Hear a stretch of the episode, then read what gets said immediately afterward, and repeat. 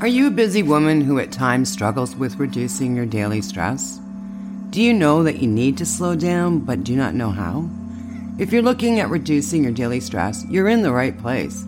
My name is Denise Eckert, and I welcome you to the Calm Your Daily Stress podcast. I just love interviewing guests so they can share their stress reducing tips and techniques with you. Now, if you find this podcast helpful, please share it with someone who struggles with stress because lowering our stress will make us a better person, a happier partner, mom, friend, neighbor, etc. And the best part is happiness is contagious. Enjoy this episode. Welcome. My name is Denise Eckert, and I'm the host of the Relaxation Lounge.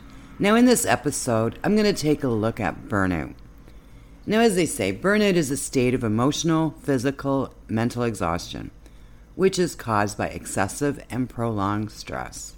Well, no kidding, right? And what are the symptoms of burnout? Well, the biggest one is exhaustion. You're just so bloody tired, you cannot even function. And when you feel like that, you feel helpless, you feel trapped, you just want to crawl in a hole and sleep. I remember when I was in burnout, I used to say, okay, this world needs to stop because I need to get off and take a break. You feel alone. And a lot of times when you are in burnout, there is a sense of shame that comes along with it because you just couldn't do it all. And when you're in burnout, you feel no motivation, you're unfocused, you feel like a zombie, you're cynical, you have a negative outlook, and a lot of times you're sick. You know, you get headaches, stomach issues. I always had pneumonia. Now that we know what burnout looks like, what causes burnout? Well, bottom line, it's when we live in stress too long. You know, we can live in stress because stress gives us that excitement, that surge of energy, that challenge. But when our mind and body has had enough of this surge of excitement and challenge, we start feeling frustrated, angry, sad, you know, breaking down in tears because, oh, this is not working. You feel unfocused. And a lot of us don't listen to the signs, myself included. We just keep trudging, trudging, trudging on. And I was one of those. I didn't want to be a quitter. I didn't want to appear weak. I didn't want to admit that I could not do it all. I was that energizer bunny and just keep going and going and going until I ran out, and that is not a way to live. And this is where we need to create that awareness. You know, going down that stress rabbit hole, you start making mistakes, you start getting frustrated. And I've got a really cute story, and you know what? This happened so many years ago, but it just proves the point. I bought this really cute house and I wanted to sew curtains for my windows and for my pantry and my kitchen. So I went and got all the supplies and I started sewing. Well, I'm the Energizer Bunny. I keep going and going and going until I drop. So I had one more set of curtains to make and I was just so exhausted and I couldn't see and I was not focused. Well, I built the curtains backwards. So basically, I wrecked all this fabric and then, haha, and then I couldn't get any more of this fabric. I made such a mistake. And you know what? I look back on it. Was it worth it? No. If I would have taken that break and continued the next day, or just walked away for a minute, but I didn't, and I learned. So, what I want to talk about is flow. And flow is a state of mind. And when you're in that groove and you're doing something and it's fun and it's challenging, and whether that's a project on the computer or whether it's even something like cooking a big meal. And when you're in it and you're at the beginning and you're having fun and you're grooving and time flies and you're all pumped up and it's not overwhelming, it's wonderful until you start feeling that stress where you start making mistakes, you know, putting too much salt in here or putting the wrong ingredients over there or screwing up your accounting system. Now, the key is to recognize that tipping point. And when you start feeling tired or getting more sluggish, that's the tipping point. So, overall, if you stay there too long or go there too often, that's when burnout will hit you. And when you're in burnout, you tend to have a lot of health issues. Because living in extreme stress or burnout weakens our immune systems. And I know my life, I was the energizer bunny, go, go, go, and then nothing. Because when I was in burnout, all I did was sleep. So go, go, go, go, go to sleep. I couldn't even get out of bed. I would read, I'd sleep, I'd read, I'd sleep. And for me, burnout caused a lot of stomach issues and headaches, and I developed an ulcer and pneumonia. And the reason why I'm bringing this up because I'd like to point out the fact that burnout is very, very serious. And it can be the stem of a lot more serious health issues if you choose not to take action. Now, the reason why I started the Relaxation Lounge is to help us reduce the stress in this world. So, I'm going to share some tips with you. Number one, if you're feeling stressed, just stop. Do something else. Do a relaxation practice. Let your mind body rejuvenate. You know, do something like get outside. Or switch things up. If you're working on the computer, just do something else. You know, you can go do the dishes or do the laundry. Just switch things up. Let your mind and body rest from what you are doing. Tip number two declutter your life. A lot of us take on way too much, way, way too much, and our days are so jam packed. Take a look at your to do list. Realistically, can you get everything done? Or do you need to clone yourself two or three times to get your to do list done? What I recommend is you write down your tasks and commitments for one week. See where you spend your time and energy. Then get out that big red pen and start deleting.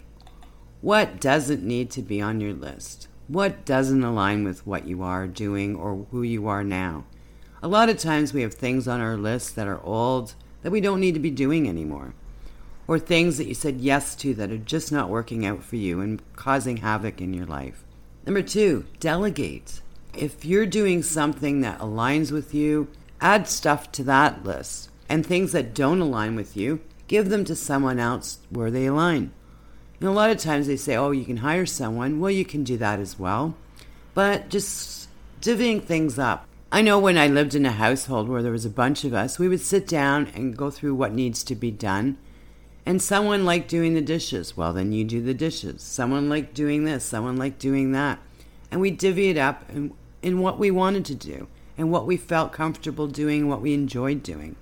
So delegating is very powerful.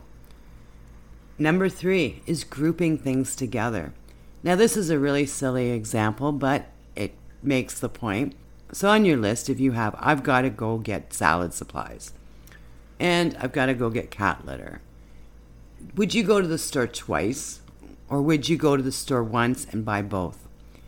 There's things that we can group together.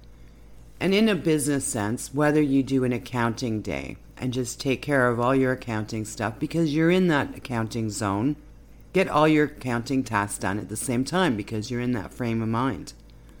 You know, if you're doing another thing, group things together, make it easier. Tip number three creating boundaries. Well, don't take on too much. Don't take on things that don't align with you. A lot of times, when we take things on that go against our values, it causes stress. It's our mind telling us, no, this doesn't align with us. For instance, I worked with someone who would constantly want me to lie for her.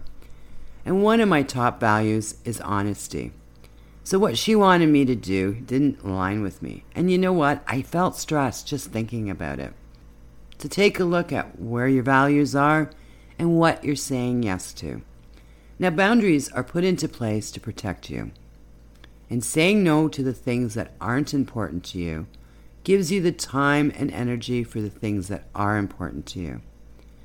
Now, if you have problems with saying no on the spot, like most of us do, just say that you'll check your calendar or you'll get back to them later and walk away and really think about it. Does this task align with you? What will you be giving up to make room for it? Is it worth it? And also, you know what? No is a sentence. It's harsh, but no is a sentence. Number four, chunking things down. Authors don't write a book in one session. Some may, but most don't. So take your bigger projects and chunk them down into bite sized pieces that you can realistically get done. And once you have that chunk done, take a break. Do something else. And then maybe do another chunk. Don't sit down and just boom, my big project. No, no, no. Bite sized pieces. Tip number five stay in the present. You know what? We can worry about the future, all that may or may not happen, and we can think about the past, the things you could have done, the should have done. You know, you learn from the past, but don't live in it. Enjoy the present. Enjoy what you're doing right now. Number six, creating an awareness. This is the most important, I think. Listening to your body and your mind. It tells you to slow down, and you know that. You just ignore it. Now, as in tip number one, if your body and your mind is telling you that you're feeling stressed, stop. Change things up. You'll look for support. Is there someone that can help you? Do a relaxation practice. My membership, the Relaxation Lounge, is full of easy to use practices that you can come do to switch things up. All the practices are designed to be short. Some of them are 5, 10, 15 minutes. So don't give me an excuse that you don't have the time. And when you are changing things up, find things, if you are stressed, find things that are instant. Things like EFT, Emotional Freedom Technique, or do a meditation, or just go outside, breathe some fresh air, go for a walk, just do something different. I know stress is hard to battle. I've been there many times. And my goal in this podcast is to help you with that. And I've interviewed so many amazing people who have shared their different techniques and tips and practices to help you reduce the stress in your life right now. So take a browse through the episodes and see what resonates with you. I know for myself, sometimes I'm just too hyper to meditate. I don't force myself, I'll just do something else. And once you start creating that awareness and reducing the stress in your life, you will become a happier person and in turn a happier partner, parent, friend, employer, employee, neighbor. And you know what? Happiness is contagious. So I really hope you enjoyed this episode. And if you're looking at reducing the stress in your life, subscribe now so that you don't miss an episode. Let's start turning your stress into happiness today. And hint, hint, I would love it if you left me a review so that I can get out and help others reduce their stress as well. Thank you for listening. Thank you for listening to the Calm Your Daily Stress podcast. Have you ever wondered what your stress personality is? Are you a self care goddess or a burnout queen? Well, you can find out by taking my free quiz. You just need to go to www.stressquiz.info to find out where you rank. Sending you love and peace, and I'll see you in the next episode.